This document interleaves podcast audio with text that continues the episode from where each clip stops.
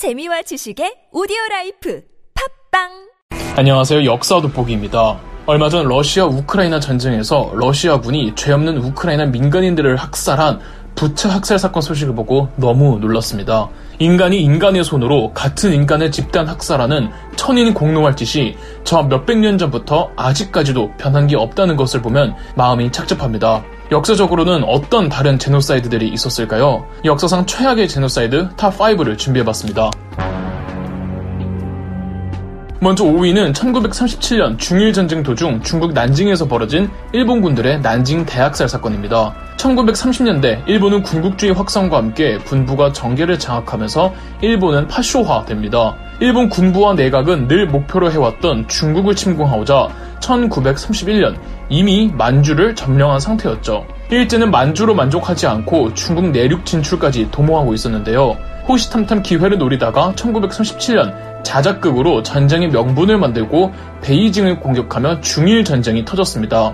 일본은 처음엔 베이징, 텐진 쪽으로 공격을 하다가 남쪽의 상하이를 통해 1937년 12월 13일 난징을 점령합니다. 난징은 당시 중국에서 손꼽히는 대도시 중 한 곳이었으며 비록 피난을 갔던 중국인들도 있었지만 일본군이 난징을 점령했을 때 피난을 가지 못한 시민 25만 명과 중국군 10만 명이 남아 있었습니다. 일본군 장교들은 일본군에게 난징에 남아있는 잠재적 적들을 사살하라는 명령을 내립니다. 일본군들은 민간인들 포함 처음엔 남자 이기만 하면 전부 학살해버립니다. 총알이 부족해지자 일본 도로 베어버리거나 아니면 그냥 생매장을 해버렸죠. 일본군의 광기는 며칠 지나 도를 넘어서더니 남성뿐 아니라 여성들을 강간 후 잔인하게 죽여버렸고 시체 대부분은 양쯔강에 유기해버렸습니다. 적절한 과정 없이 그냥 지나가는 중국인을 해코지하거나 갑자기 총을 쏘거나 칼로 베어버렸죠. 일본 장교 두명은 누가 더 빨리 중국인의 머리 100개를 베나 시합을 했으며 일본 군인들 사이에서도 누가 더 많이 더 빨리 죽이나 내기가 일종의 유행이었고 누가 더 창의적인 문 방법을 생각해내나 놀이를 했으며 어떤 일본군들은 살아있는 임산부의 배를 갈라 태아를 끄집어내기도 했죠. 희생자의 수를 떠나서 그 잔인함의 강도나 정도는 인류 역사의 최악의 사건이라 해도 무방한 제노사이드였습니다. 일본은 어떻게든 사건을 축소시키려고 하지만 최소 12만에서 최대 35만 명이 사망했다고 합니다.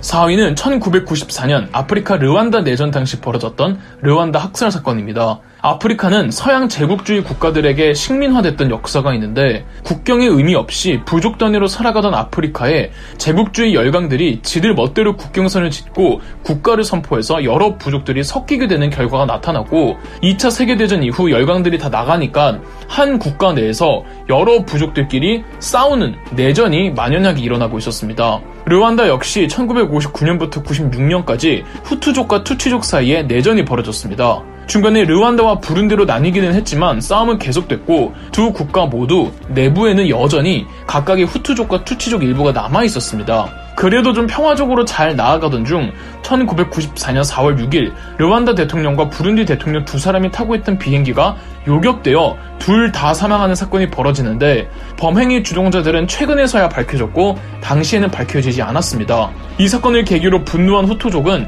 민병대를 조직해 범인을 투치족이라고 몰아가며 르완다 내부에 있던 투치족에 대한 일방적인 학살을 시작했습니다. 그리고 후투족은 온건파인 같은 후투족 사람들도 학살을 해버립니다. 약 100일간 80에서 100만 명이 죽었으며 학살의 잔혹함은 이루 말할 수 없었으며 바로 죽이기보다는 천천히 고통받으며 죽도록 고문을 하고 10대 학생들에 대한 대대적인 학살 그리고 과도한 강간범죄로 인해 르완다에서 에이즈가 유행하기도 했답니다. 이때 르완다 후투족 종교가 로마 가톨릭이어서 교황청 쪽에서 이 가해자 후투족들을 보호해주며 욕을 엄청 먹기도 했습니다. 2012년 르완다 집단 학살의 직접적인 계기였던 대통령 비행기 격추 사건의 주동자는 후투족들로 밝혀졌습니다. 후투족들이 자작극으로 대통령들을 죽여놓고 이를 빌미로 투치족을 학살했던 거죠. 3위는 근대적 의미로 최초의 제노사이드라고 공식화된 아르메니아 대학살입니다. 아르메니아인들은 정교회를 믿는 중앙아시아의 토착 민족인데 지리상 아르메니아를 두고 인접해 있었던 터키와 러시아가 늘 으르렁거렸습니다. 결국 아르메니아 영토는 같은 정교회 국가였던 러시아 제국으로 통합이 됩니다만 터키, 당시 오스만 제국 내부에는 여전히 많은 아르메니아인들이 살고 있었죠. 문제는 오스만 제국은 이슬람교라는 거. 오스만 제국 내에 있던 아르메니아인들은 독립운동을 벌이다가 1차 세계대전이 한창이던 1915년 아르메니아 독립운동을 탄압하러 파견된 오스만 장교는 하필 반 아르메니아 사상을 가지고 있었고 병사들에게 민간인 포함 대학살을 지시하니 이 사건이 아르메니아 대학살입니다. 비단 오스만 장교뿐 아니라 오스만인들에게는 아르메니아인들에 대한 인종적인 혐오감을 가지고 있어서 끔찍한 참상이 벌어졌죠. 살아있는 채 불태워 죽이거나 신체의 일부를 절단내고 그것을 구경하거나 남녀노소를 가리지 않았습니다. 터키 정부는 이 사건을 축소시키려고 하고 있으며 아르메니아 대학살로 인해 약 100만에서 120만 명이 희생된 것으로 추산됩니다.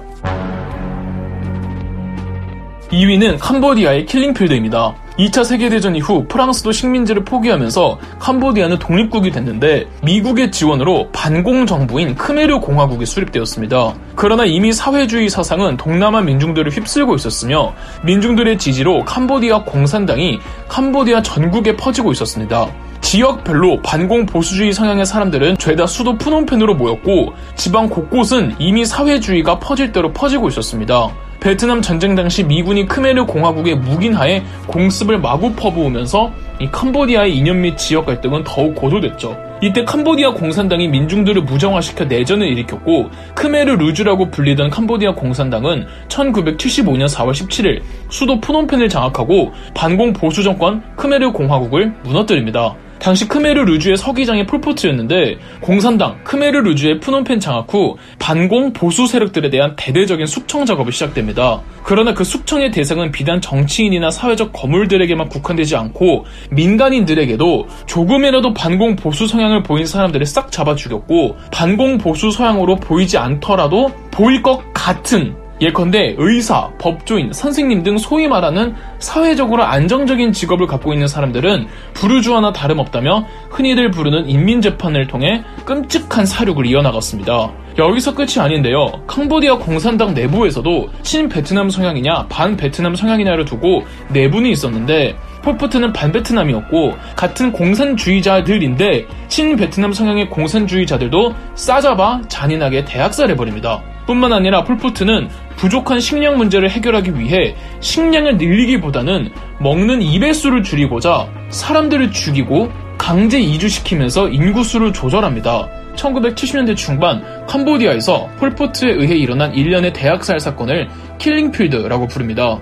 약 200만에서 300만 명이 학살된 것으로 추정이 됩니다. 이 당시 한국은 유신 시절이었는데 부산과 마산에서 민주화 운동이 일어났을 때 박정희의 충견, 차지철이 캄보디아에서는 300만 명도 그냥 죽여버리는데 우리라고 왜 못 죽이냐는 말을 했다죠. 그게 바로 킬링필드를 일컫습니다. 1979년 폴포트의 공산주의 정권은 무너졌고 추후 유엔은 폴포트를 재판하려고 했으나 1998년 자택 연금 도중 암으로 사망합니다. 폴포트는 사망 전 인터뷰에서 이런 말을 남겼다고 합니다. 동족 학살은 실수였지만 어쩔 수 없었습니다. 사과를 하고 싶지는 않네요. 마지막 1위는 아마 제노사이드 하면 가장 먼저 떠오르실 역사적 사건 나치의 유대인 대학살 홀로코스트입니다. 르네 지라르라는 사회학자는 어느 한 집단의 결속력을 공고히 하고 싶으면 공공의 적을 만들어라 라는 말을 했습니다. 히틀러는 독일 국민들의 다수의 표를 얻고자 독일 국민들의 민족 정체성을 단합시키려고 했고 가장 효과적인 방법으로 국적 없이 유럽에 퍼져 있는 유대인들을 독일 민족의 적으로 만들어 버리고는 유대인 혐오 의식을 국민들에게 가스라이팅했습니다. 유대인에 대한 탄압은 2차 세계대전 이전부터 니른베르크 인종법 등 이미 히틀러가 집권하면서부터 시작이 되었고 1939년 히틀러가 폴란드를 침공하며 2차 세계대전을 일으키면서는 그 탄압의 정도가 인간의 선을 넘어서게 됩니다. 1941년 히틀러는 외국이었던 폴란드의 해움로 지역에 최초의 유대인 절멸 수용소를 설립했습니다. 독일 내에 있던 수용소들은 강제 노동 수용소였고 학살을 위한 수용소는 의도적으로 외국에다가 설치를 한 거죠. 나치 독일이 전쟁을 통해 해외 국가들을 다 장악하면서 점령지에 대해서도 유대인들을 색출해냈고 곳곳에 수용소들을 설립했는데 그중 폴란드의 아우슈비츠가 가장 악명 높았습니다. 나치 독일의 점령지 중에서도 동유럽 쪽이 유독 유대인 탄압의 강도가 더 높았고요. 2차 세계대전이 끝이 날 때까지 당시 유럽 내 분포했던 유대인 900만 명 중 무려 600만 명이 사망했습니다. 설령 수용소에서 살아남았을지언정 목숨만 부지했을 뿐 수용소에서는 나치군이 차마 인간이 할 수 없는 짓들을 자행합니다. 그냥 재미로 사람을 죽이거나 폭행, 구타, 강제노동 등은 예산일이고요.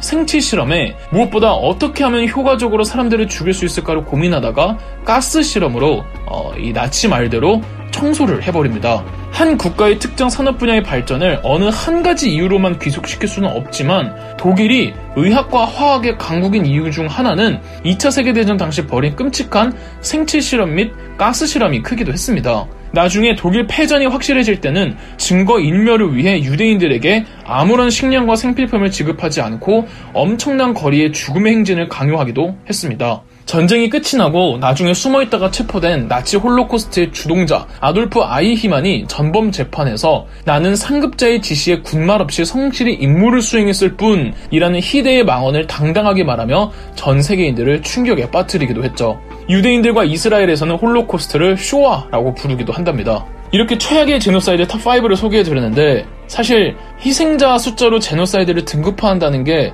어, 저도 굉장히 마음이 불편합니다. 몇 명이 죽었든 대학살은 절대로 일어나서는 안 되는 일이며 그 전범들은 재판을 통해 아주 강한 처벌을 받아야 하지 않을까 싶네요. 그리고 역사에서 그런 만행을 저지른 국가 혹은 민족들은 그것을 순순히 인정하고 사죄하는 것이야말로 그들의 체면을 살리는 일이라는 것을 꼭 알았으면 합니다. 그럼 역사 돋보기였습니다. 영상 재미있으셨다면 구독과 좋아요, 알림 설정까지 해주시면 감사드리겠습니다.